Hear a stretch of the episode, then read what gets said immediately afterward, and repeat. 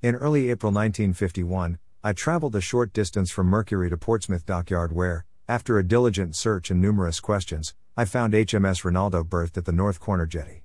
She turned out to be an Algerine class minesweeper of about 850 tons, half the size of the small destroyers I had previously served in. Rinaldo was being fitted out, after a spell in reserve.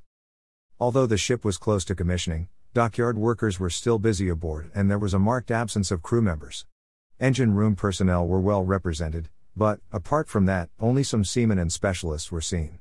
It was rather like moving into a new house, with half the family missing, and the building contractors finishing up while the moving men were almost done unloading the furniture. The distinctive thin black band round the funnel of Rinaldo, above the numeral 4, indicated she was half leader of the 4th minesweeping flotilla, i.e., second in seniority. There are some definite advantages to being in senior ships. More staff and a general precedence pertaining to berthing positions, repairs, and more favorable duties, to name a few. As I boarded, I was informed that the yeoman was on the flag deck. A yeoman. Things were looking up. Men joined the ship most days, from then on, until we had a complement of about 75 men, half that of the destroyers. An extremely busy week followed, before the ship was readied. Everyone was busy in his own part of ship. We, in communications, worked like dogs. Virtually all of the everyday equipment had to be drawn from stores within the dockyard. Much of this was awkward and cumbersome.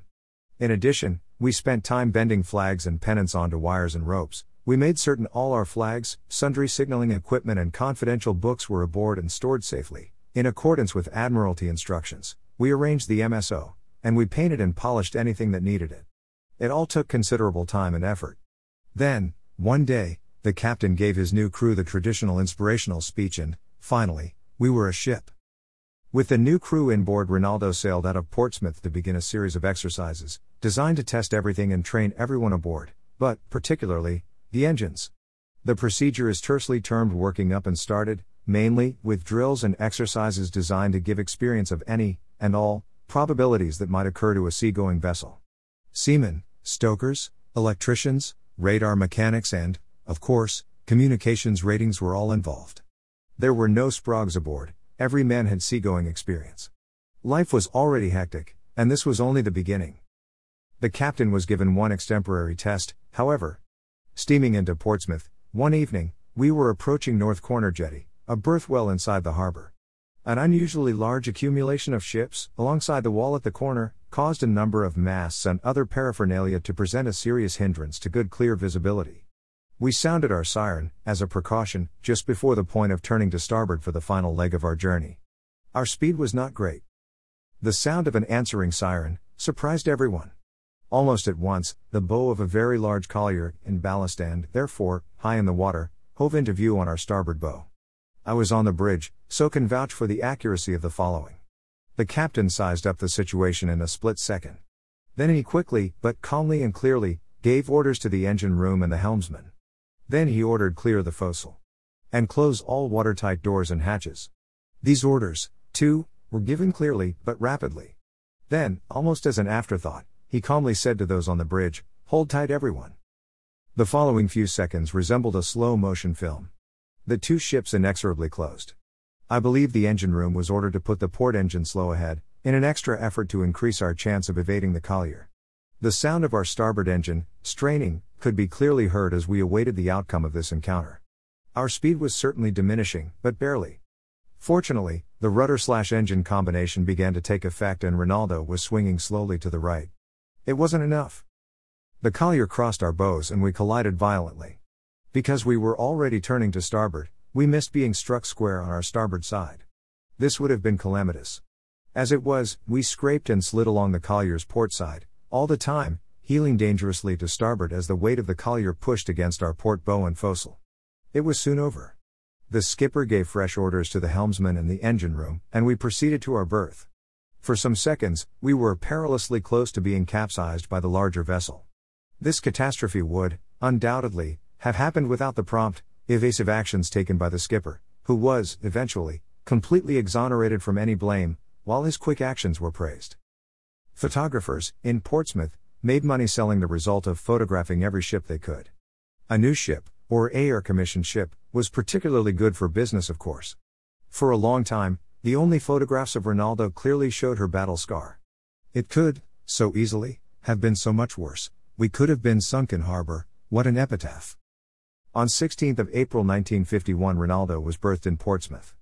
We were designated duty destroyer the first official recognition of us being a member of the home fleet. This duty is performed, at the captain of the dockyard's discretion, by any seagoing ship available and on the rota. The object of this perennial duty, which is self explanatory really, is to have a ship in steam and ready in all respects for sea, to deal with any emergency that might arise where a ship would be able to assist. For instance, while performing this duty in rapid, we were dispatched to a point in the English Channel. The Queen was flying to, or from, the continent, and it was thought necessary to have a ship in a suitable area to be ready for an emergency. Flying, in the early 50s, was still considered rather risky. But, back to Rinaldo. As shore leave had been curtailed, due to our duty, a number of the crew had arranged for relatives and friends to come aboard and inspect the new ship. All off duty hands were dressed in their best, when I received a message to proceed to sea with all dispatch. HMS Affray, a fleet submarine, had suffered an accident and had, sadly, sunk. As I quickly made my way to the captain's cabin to inform him, members of the crew were alerted to our situation. No one, it has to be said, believed me. The captain, of course, immediately leapt into action and, believing me or not, the crew were soon at leaving harbor stations. Word had been sent, to the dockyard gates, and our guests informed.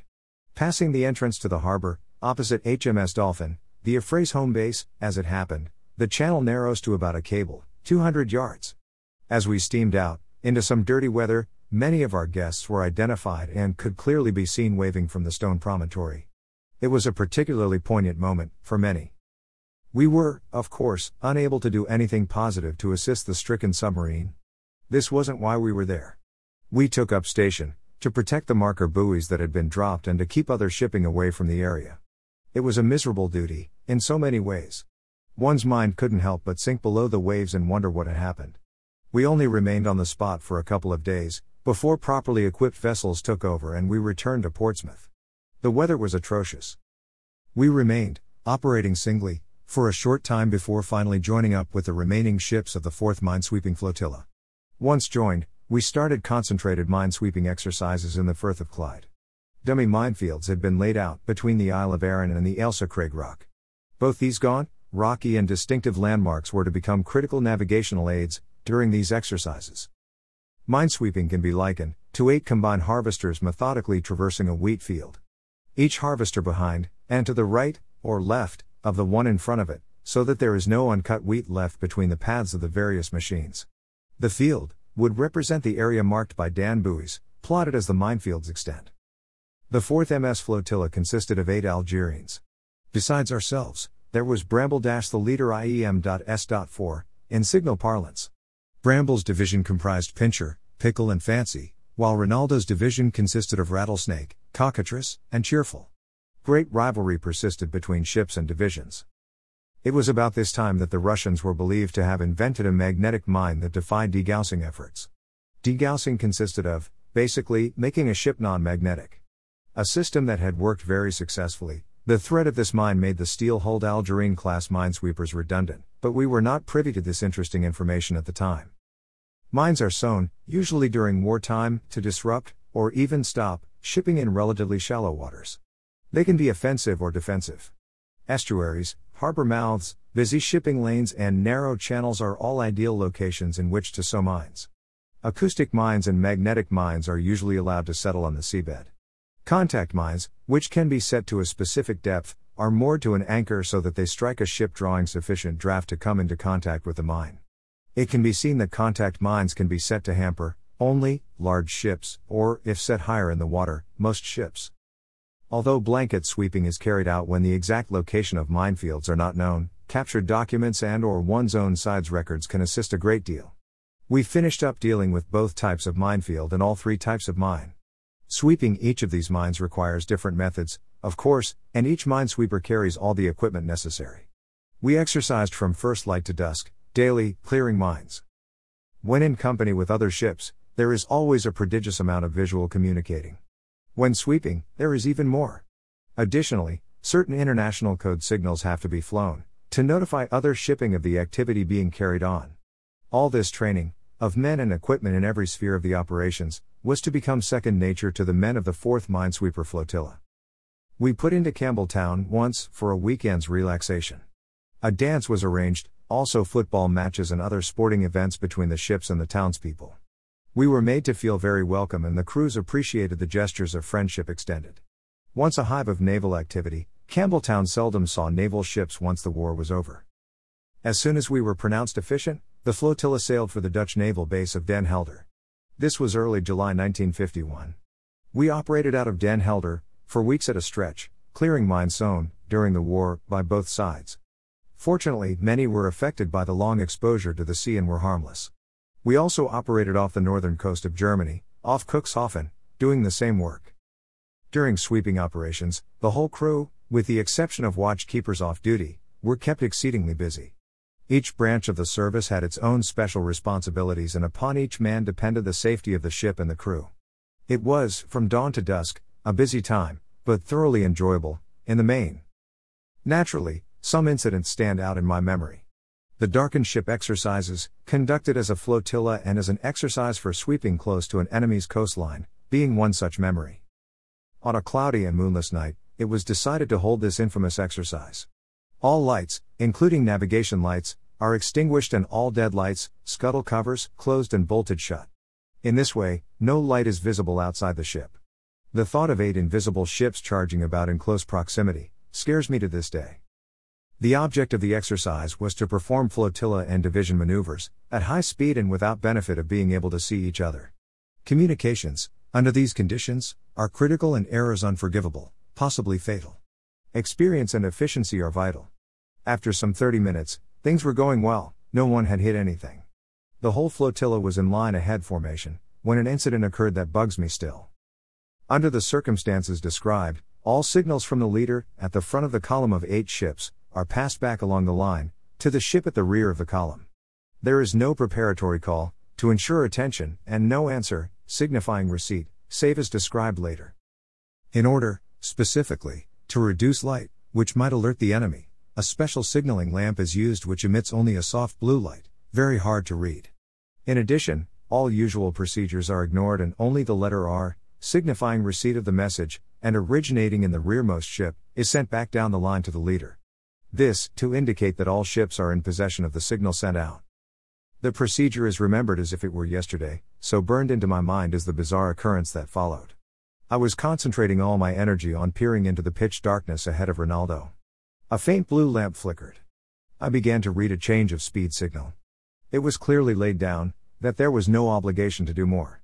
The signal, coded, and therefore brief, of course, was transmitted three times, only, and took less than 10 seconds, total. To my right, the captain started screaming. Get a light, signal man. Get a damned light. The command was taken up by the other officers on the bridge. I concentrated, as I had to, on the message being sent. It ordered an upcoming change of speed, very important under normal circumstances, vital in the circumstances existing. I tried to indicate my dilemma to the captain, while performing my duty, but it was useless. Speed was of the essence. As soon as the ship ahead stopped transmitting, I went to the rear of the bridge and, with my blue light, relayed the signal. There were three ships astern of Rinaldo. My duty was to wait, then, for an R, from the ship immediately astern, to indicate that all three had received the signal. This RI, then, had to transmit to the ship ahead of us, and then wait for the faint blue light to denote that the signal had to be executed, i.e., obeyed.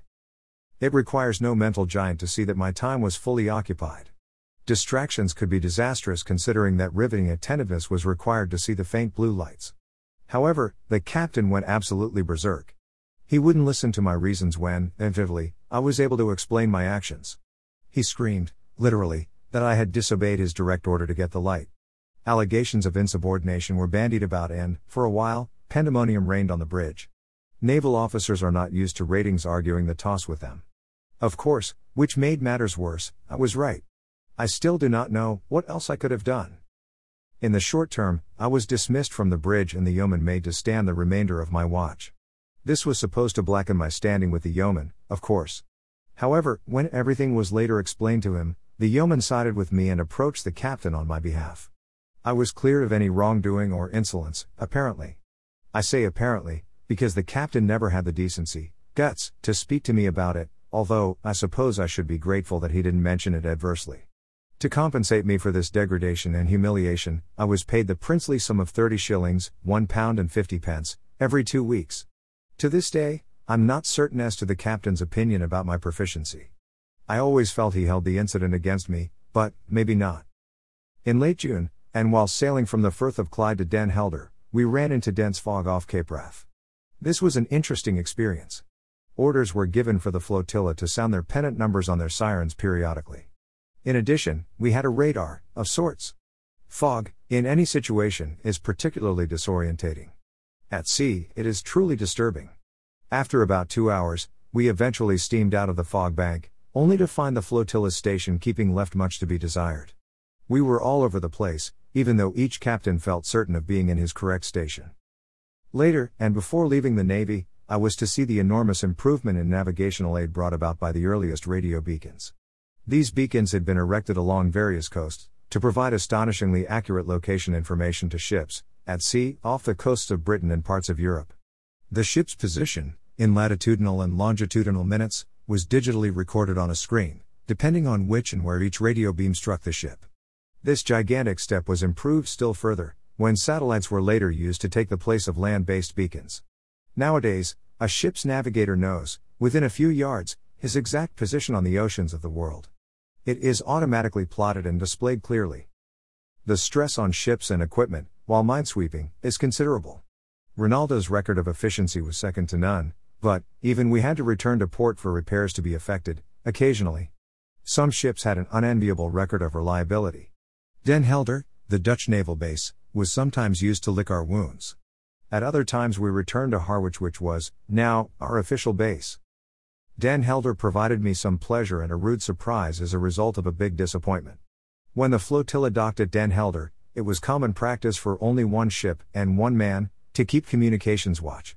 One of this man's responsibilities would be collecting and distributing messages for the flotilla received by the signal staff on the base. This involved a short stroll across the jetty and into the signal tower. The signal office was staffed, predominantly, by women equivalent to our WRNS personnel one of which was exceedingly attractive, to me anyway.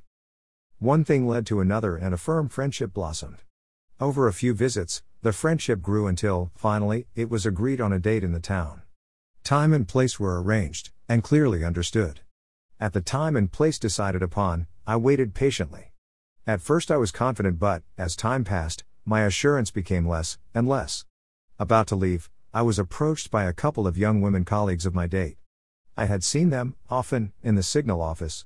I couldn't help but notice an obvious awkwardness in their manner. They told me that my date wasn't able to meet me. A feeling of inadequacy, of annoyance, of disappointment, all came over me. However, surprise became the dominant emotion after things had been explained. It turned out that my intended soulmate was the daughter of the Dutch admiral. He, I was informed, had had a fit when his daughter had discussed her intentions and had forbidden any further friendship between us. Looking at it, now, from his point of view, it can be appreciated that I would not have been considered, by her father, as a suitable beau. Me, just a common sailor. When we left the harbor, a few days later, I spotted my girlfriend waving surreptitiously from an upstairs window. I contented myself that she still cared, but maybe it was all a spurious masquerade. Time heals everything, but an admiral, as a father in law, might have been interesting. When in Harwich, a favorite watering hole for the crews of the 4th MS flotilla, was the Beehive Public House in Ipswich. Apart from finding myself ashore with a man who, when he had his limit, habitually smashed plate glass windows, I managed to keep out of trouble. One incident, however, demonstrates the dangers that are sometimes precipitated by drinking too much.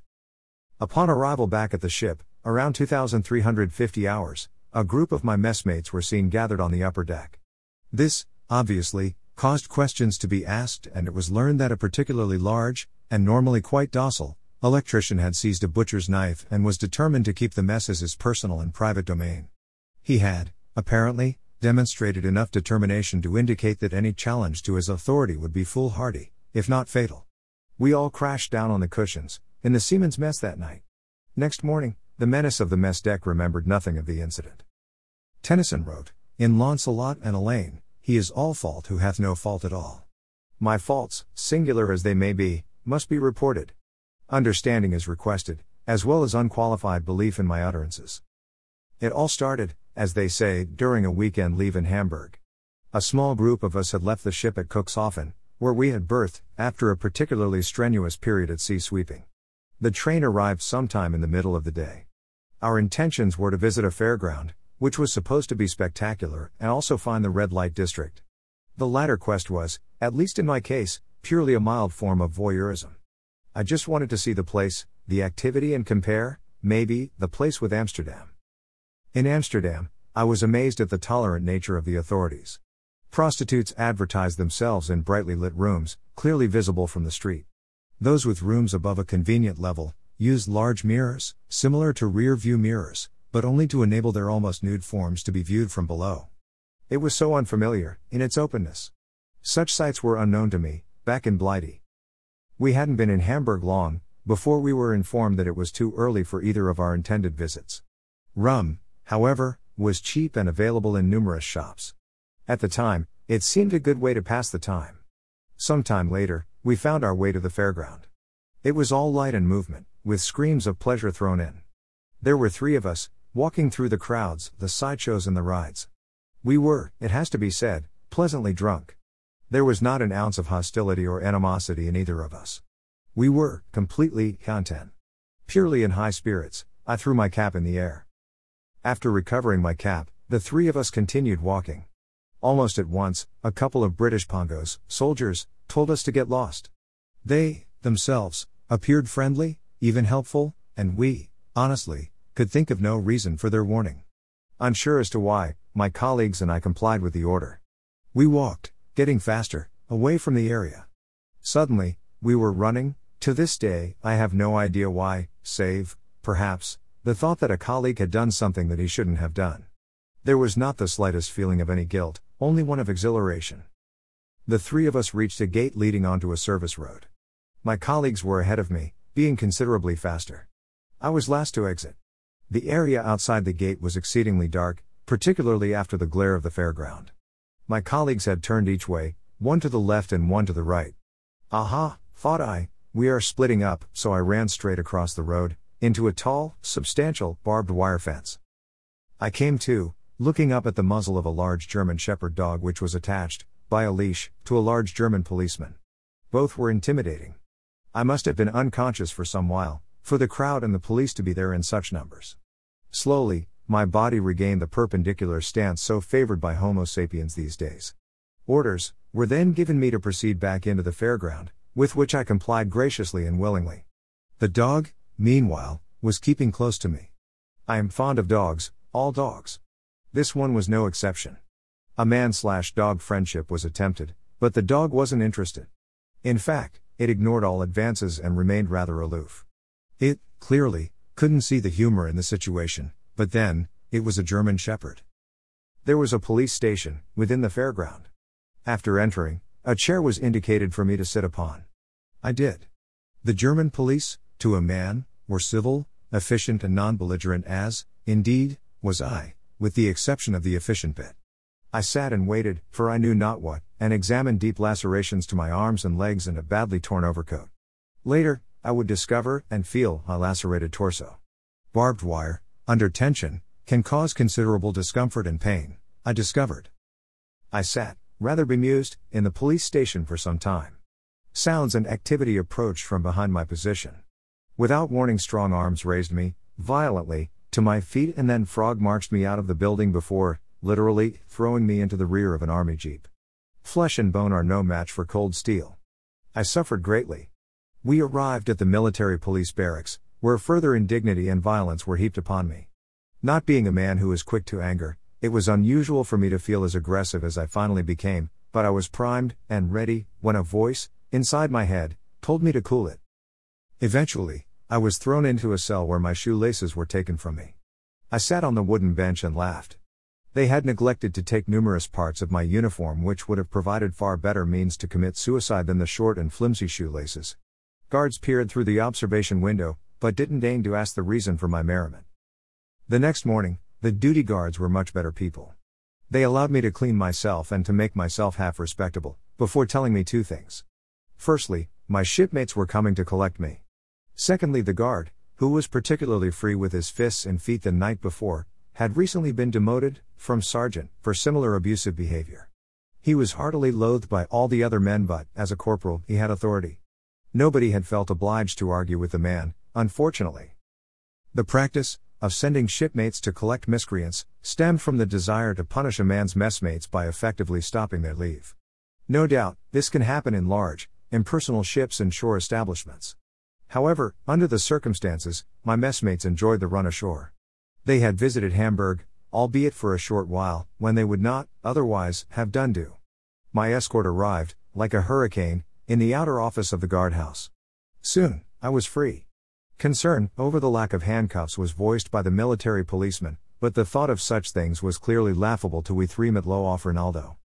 Food was requested, by my mates. Surprise was forthcoming, from the MPS, when their prisoner was included in the eating plans. Such indiscipline appeared strange, to my erstwhile guards, but we were escorted, by a young private, to the mess hall. Here, we encountered a cook from the Big Smoke, London. We were also from that city, which made us all townies. This fact ensured us of only the very best, which included a hefty pile of sandwiches, each, for the journey back to Cuxhaven. We left, chatting cheerfully and very informally, much to the bewilderment of the military policeman on duty. I must say that, with the exception of the corporal, the remainder of the MPs treated me well and justly. Extra work and being confined to the ship, for two weeks, was my punishment for this escapade. This sentence was meted out, by the skipper before whom I appeared, a few days after being returned to the ship. I never denied being drunk, but, as I said, I was always a happy drunk with no violence or animosity in me while under the influence. Apparently, my cap, when it had been thrown in the air, had struck an electric bulb on a sideshow. I gathered that they were hooked up in such a manner that the loss of one bulb meant the loss of the whole shebang, something like some Christmas lights, maybe. There was no intent to do damage nor any thought in my head except joyous abandonment. Such thoughts can certainly get you into a whole heap of trouble. The mention of rum reminds me that, although this perquisite of the service is no more, some trivia concerning it and some rituals surrounding it might be of interest. Admiral Vernon, in 1740, is reputed to be the first captain to issue rum to his crew. The rum was watered down. Because of his stylish cloak, Vernon was known as Old Grogram dash hence the word grog for the watered down rum issue. Officially, the cut rum is about quarter strength, still potent, believe me. Traditionally, in small ships with decent skippers, neat rum was allowed. It is sometimes termed hard layers. Like tobacco in prisons, rum was highly valued and used as currency, very unofficially. There were three main units sippers, gulpers, and see it off. Sippers involved a very small sip of the creditor's rum ration. Gulpers, a good mouthful, and see it off meant to drink all that was in the cup. Performing another man's watch, where possible, might cost a few days' gulpers or, if it meant foregoing shore leave, more. The loan of another man's Burberry, a very fashionable raincoat, might cost two days' sippers. It was also very complicated, but honorably conducted, usually. In large ships and store establishments, it was not unknown for the rum issue to be strictly audited. On small ships, this was not often the case. A designated man would be detailed to collect the neaters from the rum store, at midday. The number of men eligible that day, there could be variances, was checked before the requisite amount of pure naval rum was very carefully measured and then poured into a fanny. This was treated like gold dust until every last drop was safely issued and consumed. Some men who didn't drink, designated tea for temperance, and those under age or, as they were known UA, received a small monetary award, a few pence per day. There is no doubt a few people abused this privilege of a rum issue. Some, in all honesty, signed on solely for it, so addicted did they become. However, in general, it served a good purpose, and it certainly helped forenoon watchmen to sleep. As my naval days slip from my memory, I do recall leaving Gib. To return to the UK, there had been a particularly successful party, put on by the ship's officers. Many local dignitaries and high ranking officers were present on Rapid's quarterdeck during the evening. There was much merriment. Then, at about 0100 hours, not long after the party concluded, we cast off and sped out of the harbor. We gathered speed and raced into the night, with the bright moon shimmering on the fairly calm waters of the strategic strait. On the bridge, there was an animated discussion. Far too animated. The bone of contention appeared to center on which channel, of quite a few, we should take. Buoys and lights flashed all about us, but the skipper and the pilot couldn't seem to agree. Meantime, Rapid was living up to its name and plowing on. We were putting on quite a show for the locals, which, I'm certain, looked very dashing. I just wish there hadn't been an element of doubt as to where, exactly, we might go aground. Of course, nothing untoward happened, but it was certainly iffy. A most enjoyable activity, while in small seagoing ships of the Navy, was the frequent opportunity to visit with fishermen and lightship personnel. Often, we would purchase fresh fish from fishing boats, of any nationality. Lightship personnel were pleased to have companionship, even briefly. We would offload all the books, magazines, and papers we had, in case there would be something of interest, and we would chat a while with the lightship crew. These days, lightships, like lighthouses, are automatic and the chance to visit has gone. The pleasure a school of dolphins can bring to a ship is tremendous. To see the little beggars swimming alongside and, obviously, playing with the ship is, to most people, surely most emotionally satisfying. Word went around like wildfire whenever these beautiful and graceful creatures were sighted. Most of the crew, who could, would come topsides to gaze at them and enjoy their antics. I was sad to leave Rinaldo. Many good friends were being left behind when, one morning with the ship's postie, I sat in the ship's motorboat and traveled to Parkston Quay. Upon reaching the jetty, a quick glance, over my shoulder, let me see the whole flotilla in the middle of the Stour estuary. They were in pairs, secured to buoys and looking good. Myriad thoughts flashed across my mind. The train journey to the Big Smoke was quite miserable. Liverpool Street Station to Waterloo Station, and soon I was back in Mercury. The next day, I was in the Portsmouth barracks going through the release routine. A little later, I was on the train traveling back to the Big Smoke, but, now, I was, officially, a civilian. The romance of the sea is real, but the sea is a harsh and severe taskmaster. Common sense and respect enable a lasting love affair to survive. Liberties taken are severely punished, often with death. The sea, like some women, is unforgiving.